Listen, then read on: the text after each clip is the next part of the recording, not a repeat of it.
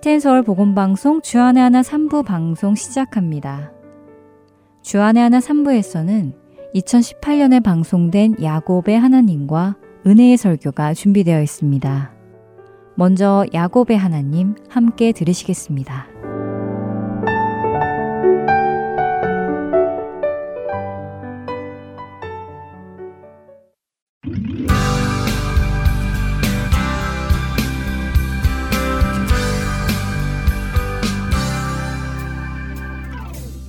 애청자 여러분 안녕하세요. 야곱의 하나님 진행의 민경은입니다. 네, 여러분 안녕하세요. 강승규입니다. 지난 시간 요셉이 애굽으로 팔려간 이야기가 나온 후에 유다 이야기가 이어서 나왔습니다. 네, 요셉이 팔려간 이후 유다는 자기 형제들로부터 떠났다고 성경은 말씀하셨습니다.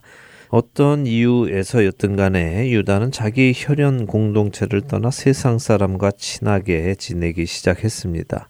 그리고 그런 그의 모습을 성경은 부정적으로 표현을 하셨죠. 그러게요. 유다가 아내를 맞는 모습도 상당히 부정적인 표현으로 기록되어 있지요. 네, 그렇습니다. 유다가 가나안 사람 수아라 하는 자의 딸을 보고 아내로 삼았다 이런 전통적인 표현이 아니라요.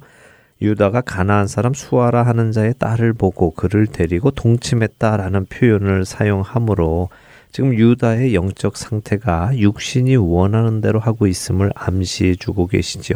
이렇게 육신을 쫓아 살고 있는 유다의 집에 어려운 일들이 닥쳤습니다. 네, 큰아들, 둘째 아들이 모두 죽는 슬픈 일이 일어났어요. 예, 슬픈 일이기는 하지만요. 또 유다의 아들들이 악했기 때문에 하나님께서 직접 심판을 하셨습니다.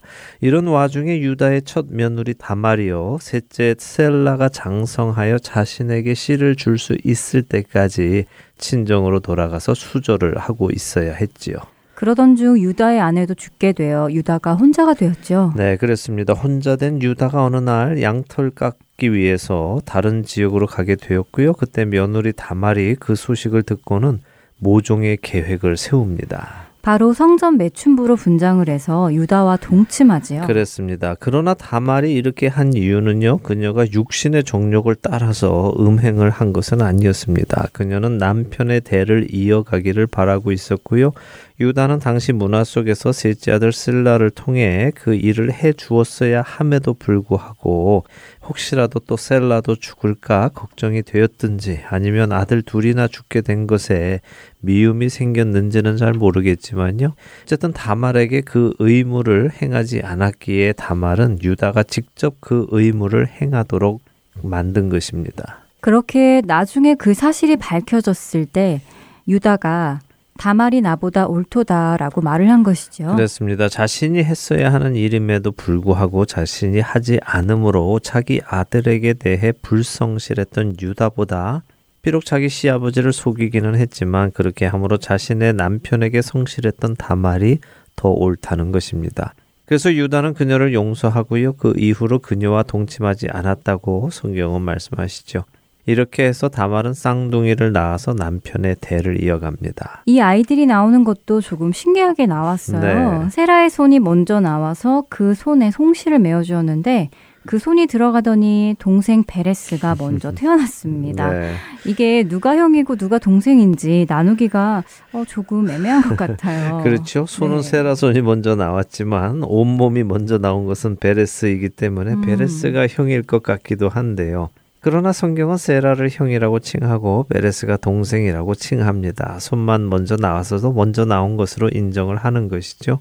자, 이렇게 해서 38장을 마쳤는데요. 종종 학자들 사이에서도 왜 요셉의 이야기가 나오다가 뜬금없이 어울리지 않는 유다의 이야기가 나오고는 또 39장에 다시 요셉의 이야기로 이어지는가 하는 의견이 오고 갑니다. 때로는 유다의 이야기가 훗날 여기에 삽입되었다라고 하시는 분들도 계시지요. 어, 그런데 저는 이렇게 생각합니다. 성경이라는 책은 도덕책이 아닙니다. 어, 성경이 도덕책이 아니라고요. 네. 음, 뭐 도덕성에 관한 가이드라인이 없지는 않지만 그렇다고 해서 도덕책은 아니죠. 그렇죠. 자, 성경의 목적은요. 우리가 이렇게 이렇게 착하게 살아라 하시려고 적어 놓으신 것은 아닙니다. 음. 왜 이런 말씀을 드리느냐 하면요. 많은 분들이 하나님의 말씀을 담아 놓은 성경은 우리가 어떻게 살아가야 할지에 대해 적어 놓은 책으로 생각을 하시면서 이 책에서 여러 가지 교훈과 또 도덕적인 가치를 찾아내어서 우리의 삶에 적용해 보려는 노력을 많이 하십니다. 물론 그것은 참 좋은 일이고요. 또 꼭 해야 할 일입니다. 성경 안에는 하나님의 자녀들이 어떻게 살아가야 할지에 대한 가이드라인이 적혀 있으니까요. 하지만 성경의 목적은 이것만은 아닙니다. 아니, 오히려 성경의 목적은 거기에 있지 않다고까지 저는 감히 말씀을 드릴 수가 있습니다. 어, 성경의 목적이 하나님의 자녀가 어떻게 살아야 하는지가 아니라 다른 곳에 있다고요. 네, 성경의 목적은요, 다른 곳에 있습니다. 창세기 시작부터 지금까지 쭉 보면요, 우리가 반복적으로 보는 패턴이 있습니다. 그것은 뭐냐 하면요, 인간은 타락하고 실패한다는 것입니다. 그러나 인간의 그러한 실패와 타락 속에서도 하나님은 구원의 손길을 거두지 않으시고 이어가신다는 것입니다. 아담과 하와의 실패, 가인의 실패, 또 온 인류의 실패, 아브라함과 사라의 실패, 이삭의 실패들 속에서도 하나님은 그때 그때 놀라운 역사를 통하여 구원의 역사를 이루어 가신다는 것이죠. 창세기 37장에서 요셉의 꿈을 이야기하며 이제 앞으로 요셉을 통해 이 민족이 구원을 받을 것을 암시해 주셨습니다. 그러나 이와 동시에 우리는 메시아의 조상이 되는 다윗 왕은 예수님의 그림자인 요셉이 아니라 지금 이 창세기 38장에서 형편없는 모습으로 살아가고 있는 유다를 통해 온다는 것을 알지요. 요셉은 의로웠지만 형제들에 의해 미움을 받아 원치 않는 곳으로 팔려갔습니다. 유다는 불의하게 동생을 팔아넘기는 데 앞장을 섰고요. 형제들을 떠나 세상 속에 들어가 살았습니다. 유다는 그렇게 가나안 여인과 결혼하고 성전의 창녀와도 스스럼 없이 관계를 맺음으로 불의한 모습을 보여주었습니다. 그러나 우리가 잘 알고 또 이제 39장부터 나오는 요셉의 이야기 속에서 우리는 요셉이 애굽 한가운데에서도 보디발의 아내의 유혹을 넘기고 의롭게 살아가는 것을 또 보게 될 것입니다. 그러니까 성경은 지금 요셉과 유다를 비교해서 보여주고 계시는 것입니다. 그렇다면 누가 봐도 메시아는 요셉의 의로운 라인을 타고 오는 것이 정석입니다. 그러나 그것은 우리의 생각이고 우리의 가치관일 뿐이죠.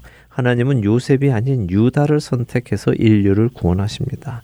사람이 잘해서가 아니라 하나님께서 신실하셔서 구원은 이루어진다는 철저한 철칙이 우리 안에 새겨져야 할 것입니다. 말씀을 듣고 보니 부끄러워지네요. 사실 우리는 어느 정도 신앙생활을 하다 보면 내가 잘하고 내가 착하고 내가 구원받을 만해서 하나님이 택해 주셨다는 착각을 많이 하게 되잖아요. 네.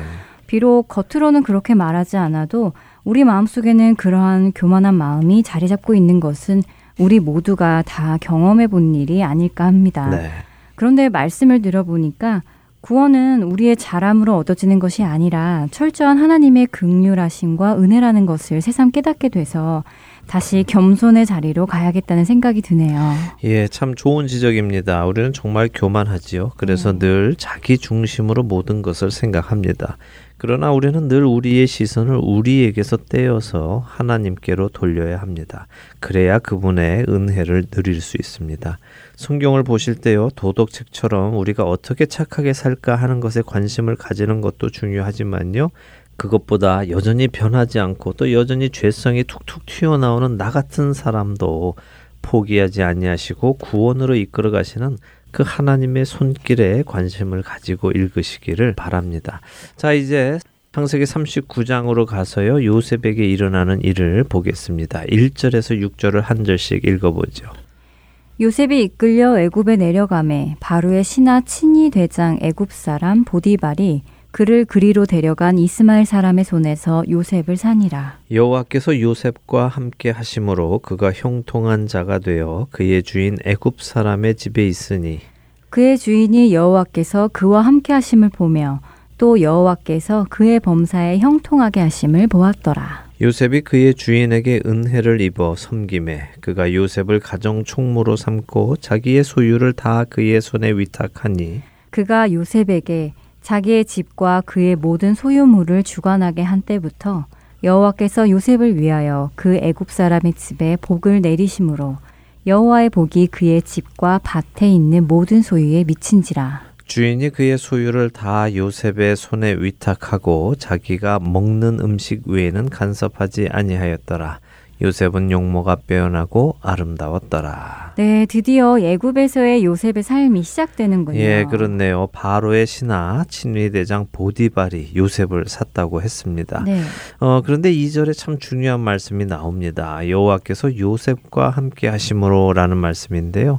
우리가 생각을 해보면요. 아브라함, 이삭, 그리고 야곱까지 이 3대의 삶 속에 하나님께서 친히 나타나시거나 또 환상 중에 만나 주시거나 하나님의 음성으로 임하시거나 했습니다. 네, 그랬지요. 하나님께서 그들에게 직접 말씀하셨지요. 네, 그런데 요셉에게는 하나님께서 직접 나타나시거나 음성으로 말씀을 하셨거나 하시는 기록이 없습니다. 그러나 그렇다고 해서 하나님께서 요셉과 함께 하시지 않으셨다는 것은 아니라는 것이죠. 어, 그렇네요. 하나님의 임재가 눈에 보이거나 귀에 들리지 않아도 하나님은 함께 하신다는 것이군요. 그렇습니다. 그렇게 요셉은 따져보면요. 자신의 조상들보다 더 믿음이 있는 사람이었다고 말할 수 있을 것입니다. 보지도 못했고 직접 음성을 듣지도 못했지만 하나님을 향한 믿음 속에서 그는 하나님을 섬기는 사람으로 경건하게 살아갔으니까요. 때때로 우리도 그럴 때가 있지요. 하나님을 볼 수 있으면 좋겠다. 하나님이 직접 나한테 말씀해 주시면 더욱 확신을 가지고 신앙생활 잘할 수 있겠다. 이런 생각할 때 말입니다. 네, 저는 정말 그런 생각을 많이 해보았습니다. 아브라함에게 나타나신 것처럼 하나님이 한 번만 나타나 주시면 믿음이 더 굳건해질 것 같은데 음. 저에게 직접 들리도록 이야기해 주시면 결단하기가 더 쉬울 것 같은데 이런 생각이요. 예, 많은 우리들이 그렇게 생각합니다. 어, 그러나 우리가 요셉을 보면 하나님이 나타나지 않으셨어도 또 직접 음성으로 말씀하지 않으셨어도 요셉은 아브라함이나 이삭 그리고 야곱보다 훨씬 더 확고한 믿음 속에서 살아갔다는 것을 알 수 있습니다. 그렇게 우리도 그럴 수 있다는 것입니다. 꼭 음. 보아야 하고 들어야 믿음이 커지는 것이 아니라 보지 않고도 듣지 못하고도 믿을 수 있는 것이 복이지요. 도마에게 보지 못하고 믿는 자들이 복되다고 하신 예수님의 말씀이 생각납니다. 네, 그런 복된 우리가 되기를 바랍니다. 네. 예, 자, 지금 이 장면에서 한 가지 더 생각해 보고 싶은 것이 있습니다. 보이지 않고 들리지 않지만 하나님께서는 요셉과 함께 하셨다고 하십니다. 그런데 그렇게 하나님께서 함께 하시니까 요셉이 어떻게 되었다고 하시나요? 형통한 자가 되었다고 하시네요. 네, 형통한 자가 되었다고 하십니다. 그리고 형통한 자가 되어서 그의 주인 애굽 사람의 집에 있다는 말씀이 2절에 이어지는데요. 어, 자, 형통한 것이 무엇인가 생각해 보기 원합니다. 지금 이 2절의 말씀을 다시 한번 생각해 보죠. 여호와께서 요셉과 함께 하심으로 그가 형통한 자가 되어 그의 주인 애굽 사람의 집에 있으니라고 하셨습니다.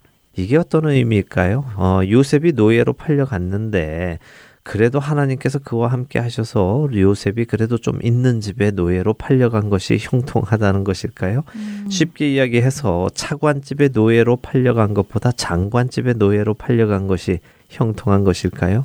사장집에 노예로 간 것보다 회장님 집에 노예로 간 것이 형통한 것일까요? 어, 흥미로운 질문인데요. 음, 이 구절에서 한 번도 생각해 보지 않은 질문인데요. 어, 그래도 생각해 보면 아마 세상의 가치관에서 본다면 그렇게 이해할 수도 있겠다는 생각도 듭니다. 그렇죠. 예, 맞습니다. 형통하다라는 단어는요, 번영이라는 의미를 가지고 있습니다. 영어로는 흔히 prosperity라고 하지요. 그런데 이 번영이라는 의미를요, 세상의 가치관에서 볼 때는 지금 말씀드린 대로 노예로 살아도 사장집의 노예로 사는 것보다는 회장집에서 노예로 사는 것이 더 형통한 것이고 사장이 되는 것보다 회장이 되는 것이 더 형통한 것으로 생각을 하지요. 음. 더 높은 곳으로 올라가고 더 많은 것을 가지는 것이 잘 되는 것이고 곧 형통한 것이라고 세상은 생각합니다. 그래서 이런 형통에 대한 잘못된 관점을 가지고 있는 신앙인들이 번영 신앙을 추구하는 것입니다. 하나님이 복 주시니까 우리가 높은 자리에 올라가고 많은 물질을 가져야 한다고 믿고 또 추구하지요. 그러나 성경이 말씀하시는 형통은 그 의미가 다릅니다. 형통은 하나님의 뜻이 이루어지는 것입니다. 하나님의 계획이 하나하나 이루어져 나가는 것이 형통한 것이지요. 음, 그렇군요. 지금 말씀하신 것을 들어보고 요셉을 보면 세상의 관점에서 볼 때 요셉은 전혀 형통한 게 아니고 오히려 인생이 꼬이는 거잖아요. 맞습니다. 세상의 표현대로 보면 인생이 꼬이는 것이고 음. 인생이 안 풀리는 것이죠. 네. 예, 형들에게 미움을 받고 팔려가는 것은 형통한 것과는 거리가 멀지요. 아버지에게 사랑받던 아들이 어느 날 다른 나라의 노예로 팔려간 것이 잘 풀린 것은 아니지요.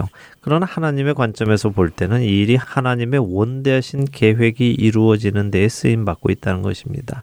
그래서 우리의 관점은요, 하나님의 관점으로 보는 훈련을 해야 하는 것입니다. 그리고 그것은 믿음이 있을 때만 가능합니다. 우리 모두는 잘 압니다. 하나님은 우리를 구원하시기로 하셨고 그 아들을 통하여 그 일을 하셨습니다. 그 아들을 믿는 자에게는 하나님의 자녀가 되는 권세를 주셨고요. 성령님을 보증으로 주시고 우리에게 인치셨습니다. 그리고 구원의 날까지 이루어 가실 것이지요. 이것을 믿으면 우리는 어떠한 상황 속에서 상황 때문에 형통하다 아니다를 판단하는 것이 아니라요.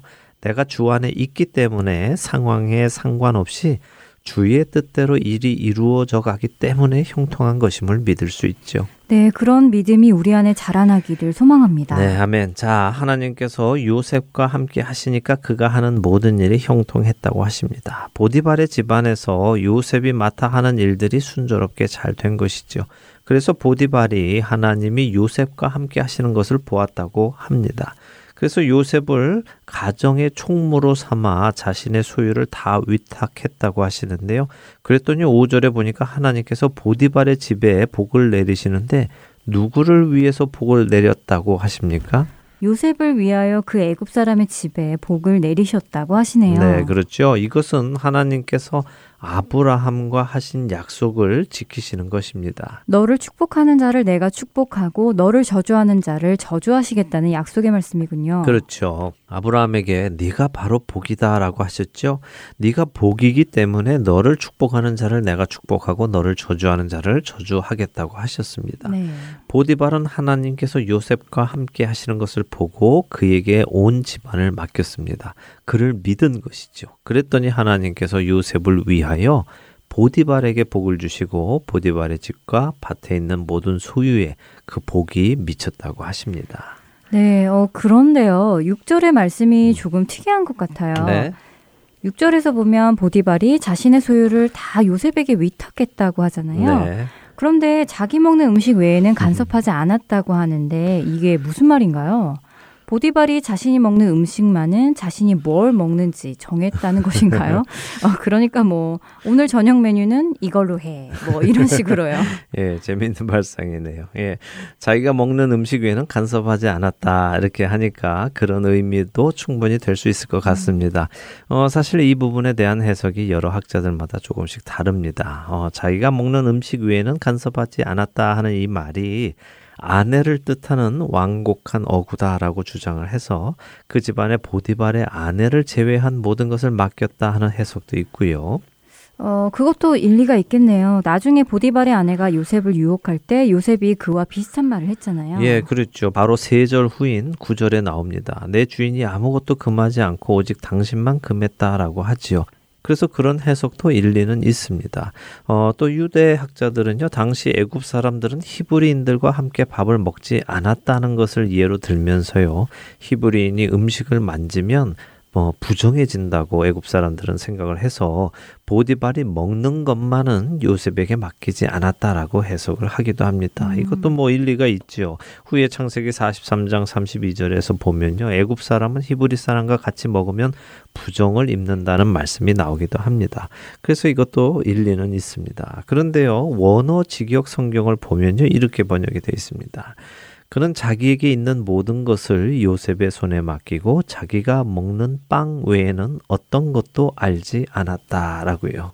어, 자기가 뭘 먹고 있는지 정도만 알았다는 것 같은 표현이네요. 예, 그런 느낌이 있죠. 네. 예, 자기 입에 뭐가 들어가는지 정도만 알았다 하는 듯 해 보입니다.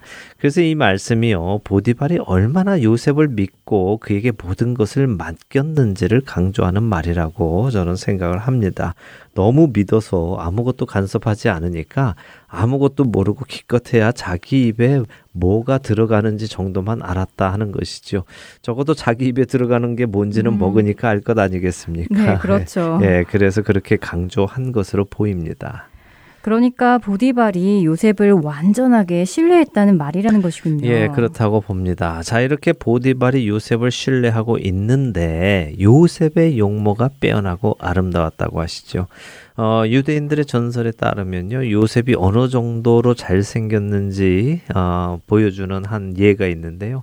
하루는 보디발의 아내가 자기 친구들에게 새로운 종 요셉의 얼굴을 자랑했다고 합니다. 그러자 보디발의 아내의 친구들이 요셉을 보기 위해서 어, 보디발의 집에 찾아왔다고 하는데요. 그래서 식탁에 쭉 아줌마들이 앉아서 자기 손에 칼을 들고 과일을 깎으면서 요셉을 기다리고 있는데요. 음. 요셉이 시중 시중을 들기 위해 들어왔다가 나갔더니 보디발의 아내의 친구들이 전부 다 요셉을 쳐다보느라 모두 손을 비었다는 음. 이야기가 있습니다.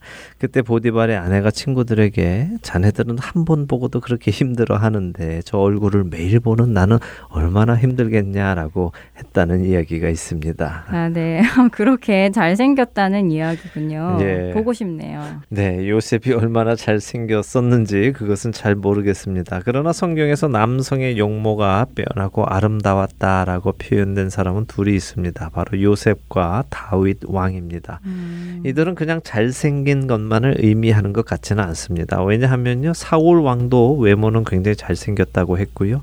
다윗의 큰 형도 빠지지 않는 외모였죠. 음. 그러니 단순히 생긴 것만이 아니라 요셉이나 다윗 모두가 하나님을 신실하게 사랑한 자들로 아마 그 분위기가 아름다웠지 않았겠는가 싶습니다. 음.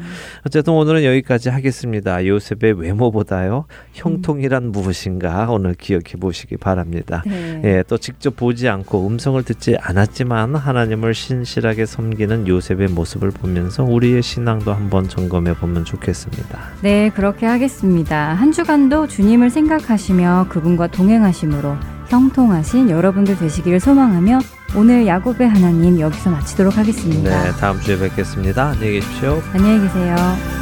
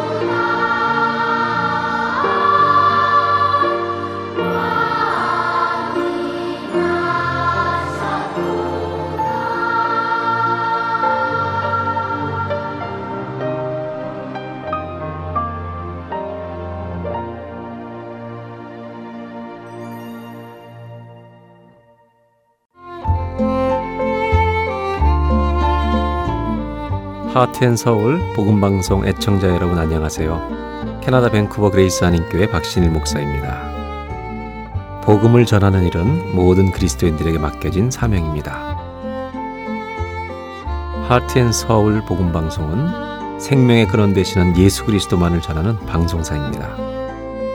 여러분의 기도와 후원으로 이 사역은 계속될 것입니다. 믿지 않는 자들에게는 복음을, 믿는 자들에게는 영적 성장을 전해줄 것입니다. 이 귀한 사역에 여러분들의 동참과 기도와 후원을 부탁드립니다. 감사합니다.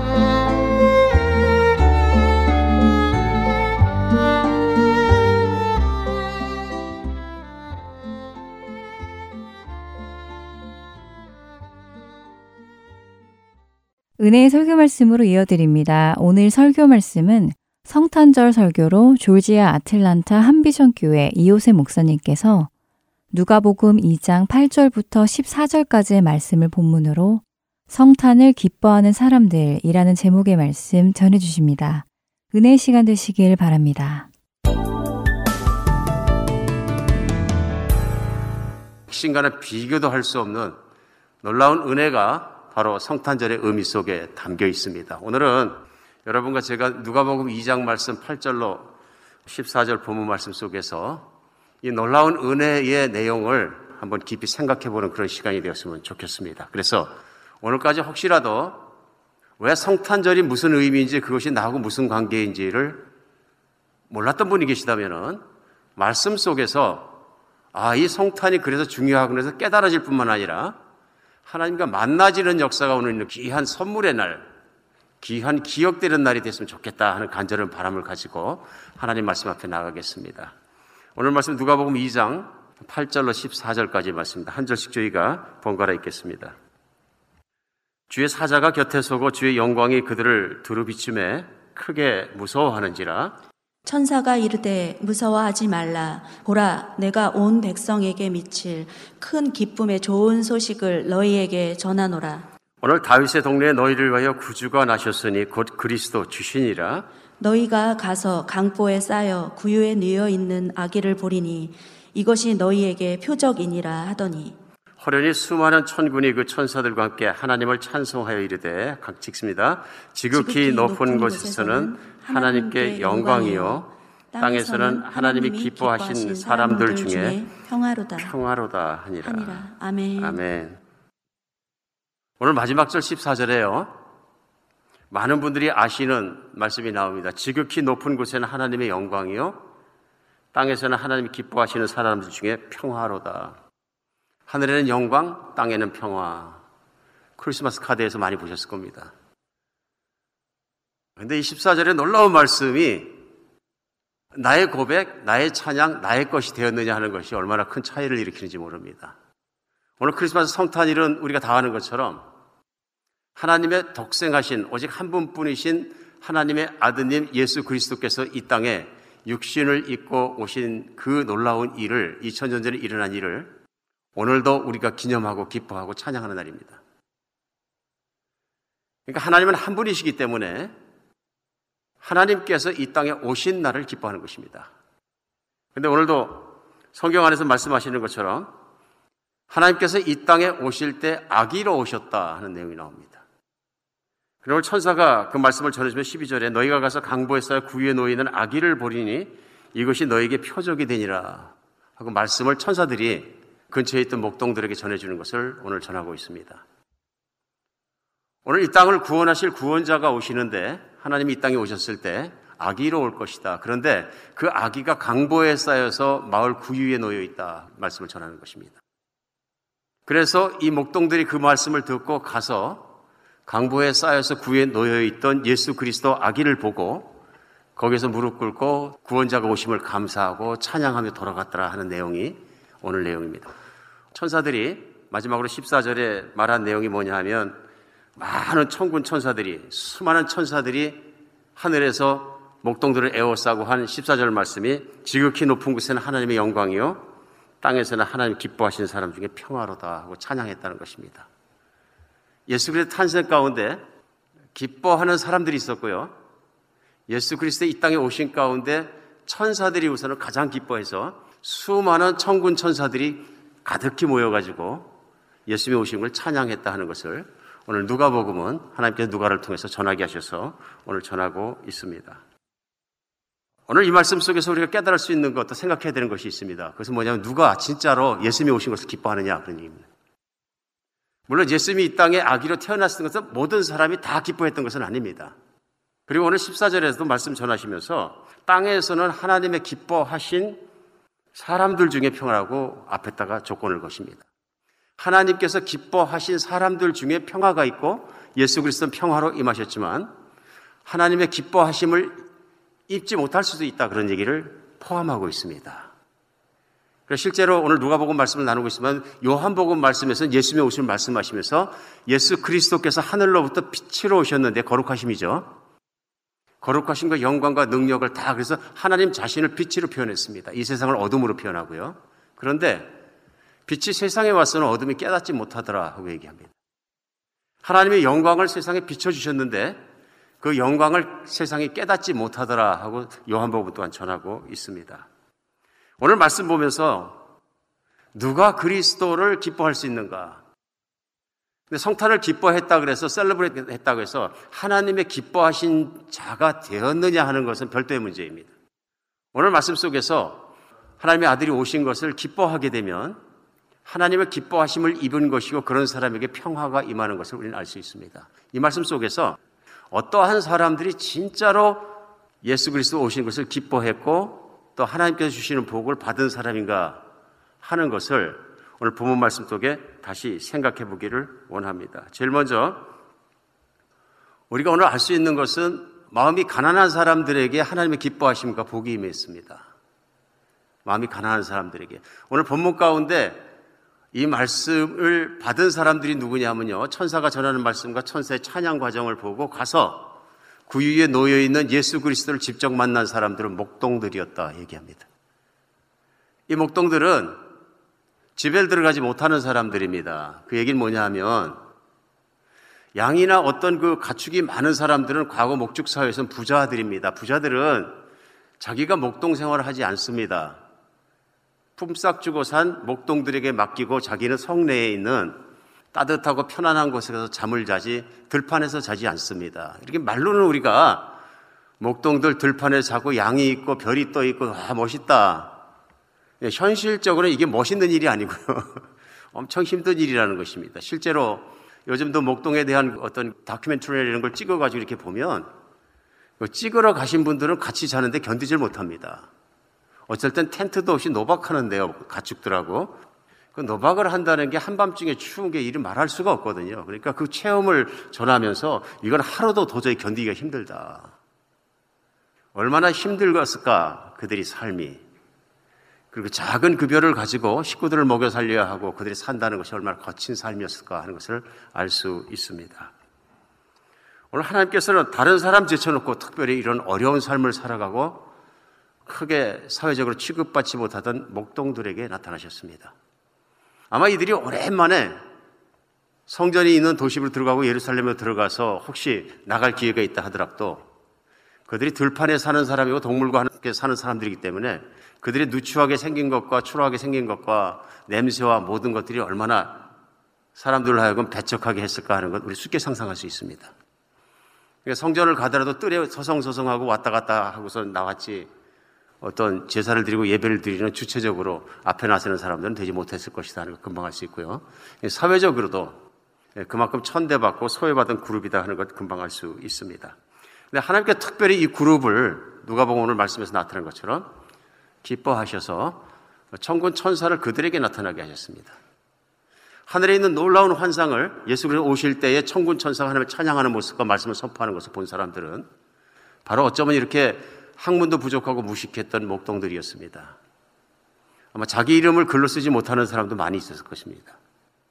그러니까 무식하지요, 가난하지요, 어렵지요, 희망이 없는 사람들이었습니다. 우리 하나님이 이렇게 임하셨습니다. 그들에게 희망을 주시고 그들에게 영광의 하나님의 이 땅에 오시는 모습을 직접 눈으로 보고 확인하게 하셨습니다. 오늘 왜 하나님 그렇게 하셨을까요? 대제사장에게 나타나시고 왕에게 나타나시고 부자에게 나타나시고 그러면 전 유대 땅이 한꺼번에 예수님을 믿을 수 있고 천군 천사를 보고 올 수 있었는데 왜 하나님은 들판에 있고 옹기종기 모여있던 목동들에게 나타나셨을까? 우리는 생각해 봐야 합니다. 이걸 생각해 봤을 때 예수님께서 30년 뒤에 천국을 전파하시면서 첫 번째 하신 말씀이 마태복음 5장에 나옵니다. 마태복음 5장 3절에는 유명한 말씀하십니다. 무슨 말씀이냐면요. 입을 열자마자 하신 말씀이 심령이 가난한 자는 복이 있나니 천국이 그들의 것이미요 하고 말씀하십니다. 기가 막힌 말씀입니다. 그러니까 예수님이 아기로 태어나셨을 때 베들람에서 강보에 쌓여 있는 아기를 처음 본 사람들도 바로 이스라엘 사람 중에서는 구유에 쌓여 있는 예수님을 만난 사람은 목동들이었고요. 예수님의 첫 번째 말씀, 천국에 대한 강론의 첫 번째 입을 열자마자 하신 말씀은 심령이 가난한 자들입니다. 심령이 가난한 자들은 복이 있나니 천국이 바로 그들의 것이다. 하고 말씀하십니다.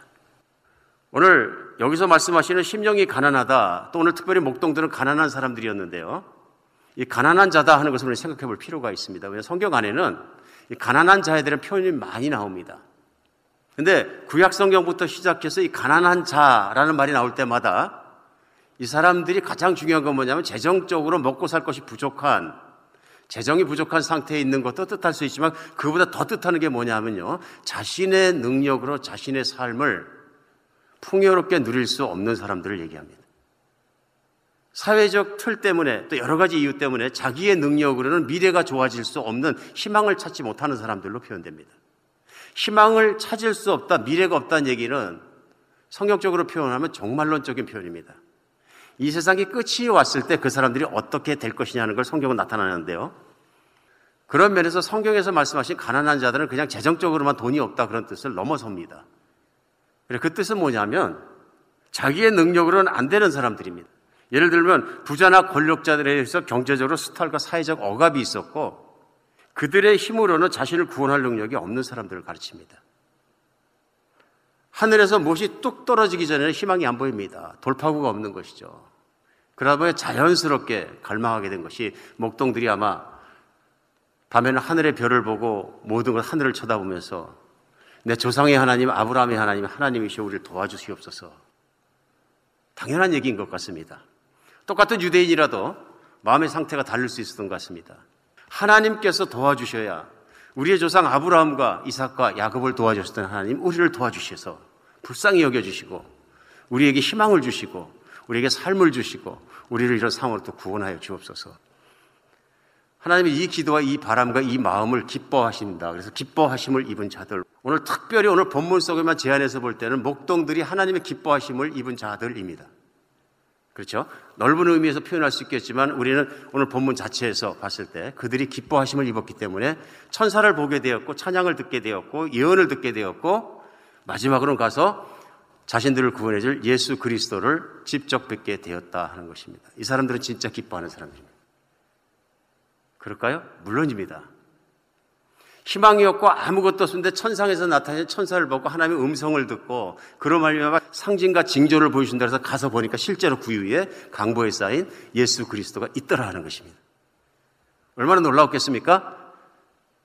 이게 진짜 기쁜 거죠. 우리에게 희망이 생겼다, 놀랐다, 우리 구세주였다, 하나님이 나를 알아주셨다.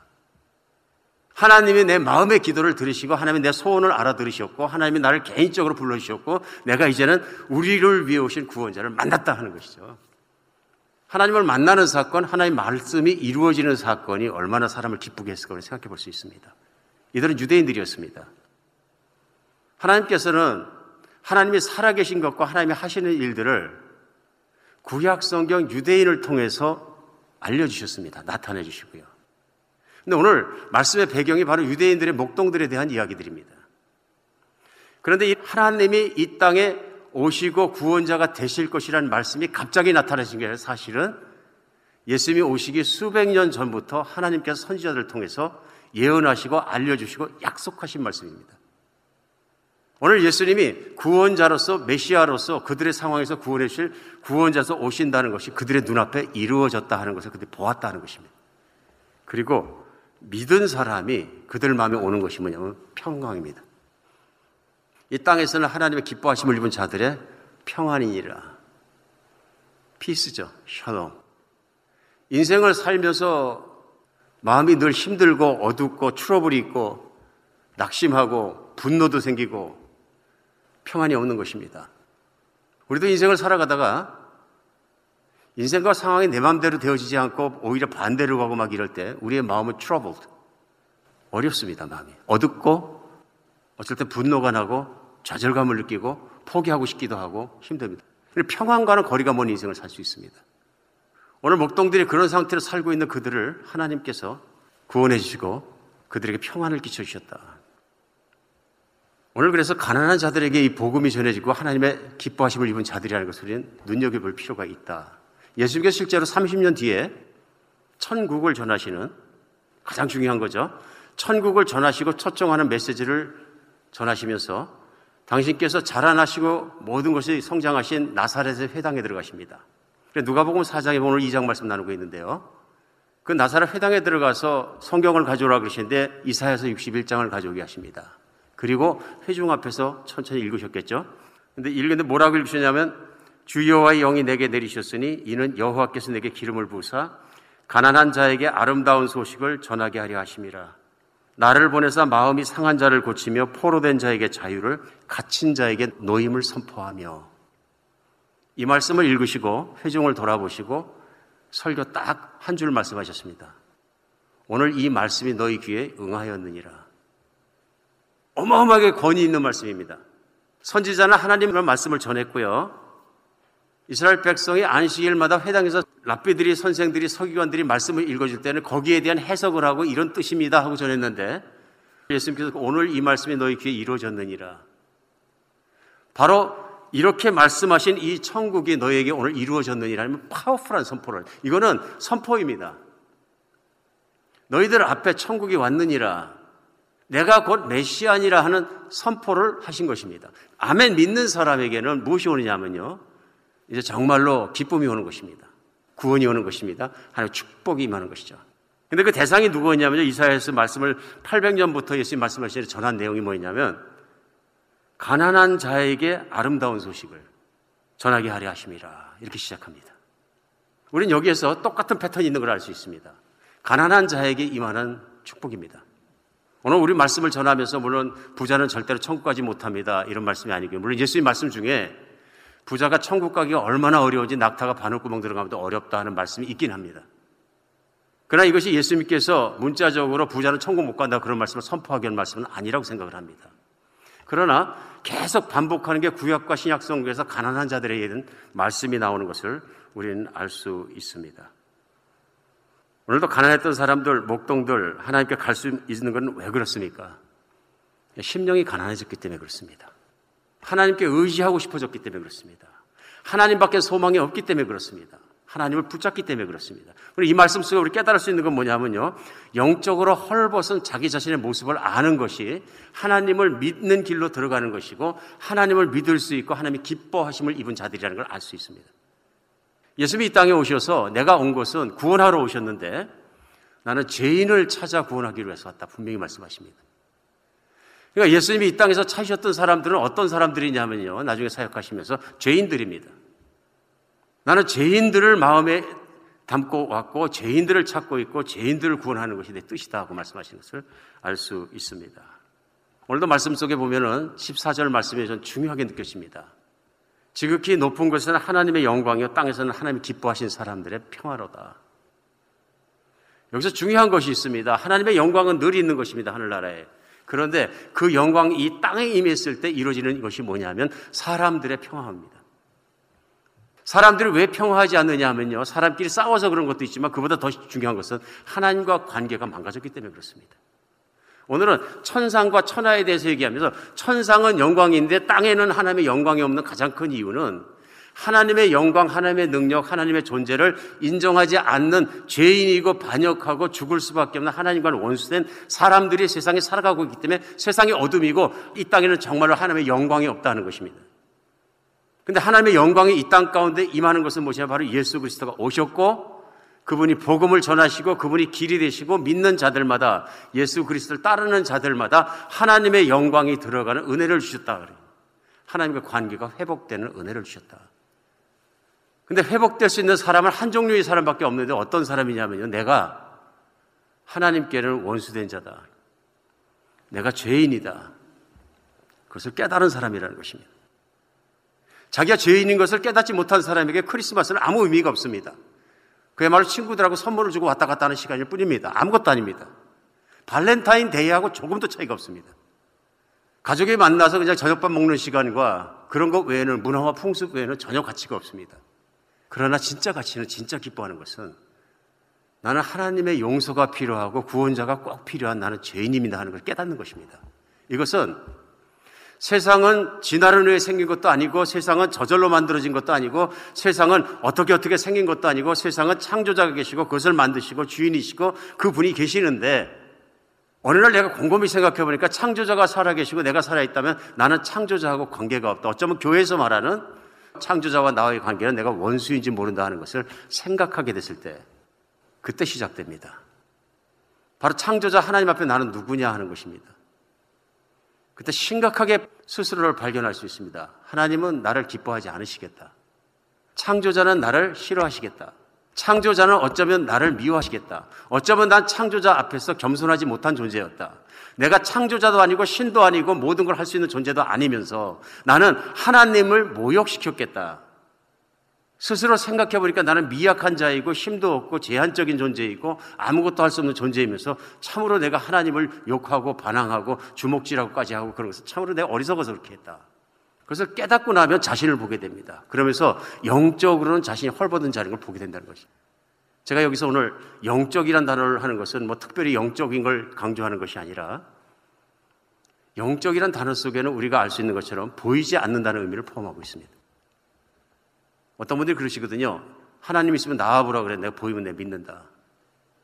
하나님 모독하시는 겁니다. 하나님은 사실은 육신보다 훨씬 크십니다. 영이십니다. 그 말씀은 뭐냐면 하나님은 존재 자체가 supernatural. 이 세상과 모든 시작과 모든 걸 만드신 것이 여러분과 저처럼 이렇게 인간의 모습으로 인간이 만들었다 그러면 그건 인간의 작품이지 어떻게 하나님 작품일 수 있습니까? 못 만듭니다, 그렇게. 절대로 그렇게 만들 수가 없습니다. 이 모든 것을 만드시고 시작하시는 분은 그것을 초월하시는 분이십니다. 하나님은 supernatural 하십니다. 초자연적이시고요. 그런 존재이시고요. 영이십니다.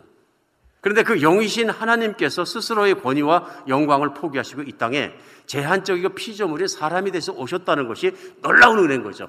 자신을 위해서 그렇게 하신 것이 아니라 사람 때문에 그렇게 하셨다. 그것도 죄인을 찾아오셨다.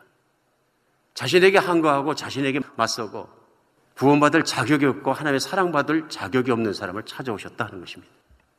오늘 말씀 속에 정말로 저희가 그래서 이 크리스마스에는 꼭 생각해야 되는 것이 있습니다. 그것은 뭐냐면 하나님과 나의 관계는 무엇이냐 하는 것입니다. 만약에 내 인생이 내가 오늘 끝이라면 그 내 인생 오늘 끝나는 것이냐 아니면 성경에 말씀하시는 것처럼 나에게 영이 있어서 내가 다시 살게 되면 결국은 하나님 앞에 심판에 서게 되고 그 하나님과 나의 관계가 내가 깨어진 관계이고 없는 관계이기 때문에 그 하나님이 심판자가 돼서 내가 성경이 말씀하시는 대로 지옥에 들어갈 수밖에 없느냐는 걸 심각하게 생각해 봐야 되는 것이 크리스마스에 생각해야 되는 일입니다. 오늘 하나님께서는 그리스도를 무서운 심판자로 보내지 않으셨습니다. 구유에 누워 있는 아기를 보고 그 앞에 가서 버들버들 떨 사람은 별로 없습니다. 오늘 마찬가지입니다. 목동들도 바로 그 메시아가 오셨는데 다윗의 동네에 구유에 누워 계시니라 가서 보니까 금방 난 아기가 누워 있습니다. 그것도 방도 아니고 좋은 집도 아니고 짐승의 축사에 짐승과 함께 짐승이 음식 먹는 지저분하기 짝이 없는 바로 그 여물통에 짚을 좀 놨겠죠? 누워 계십니다. 그렇게 겸손하고 그렇게 낮은 자리, 세상에서 가장 낮은 자리에서 오신 분을 그 앞에 가서 버들버들 떨 사람은 없습니다. 이유는 한 가지입니다.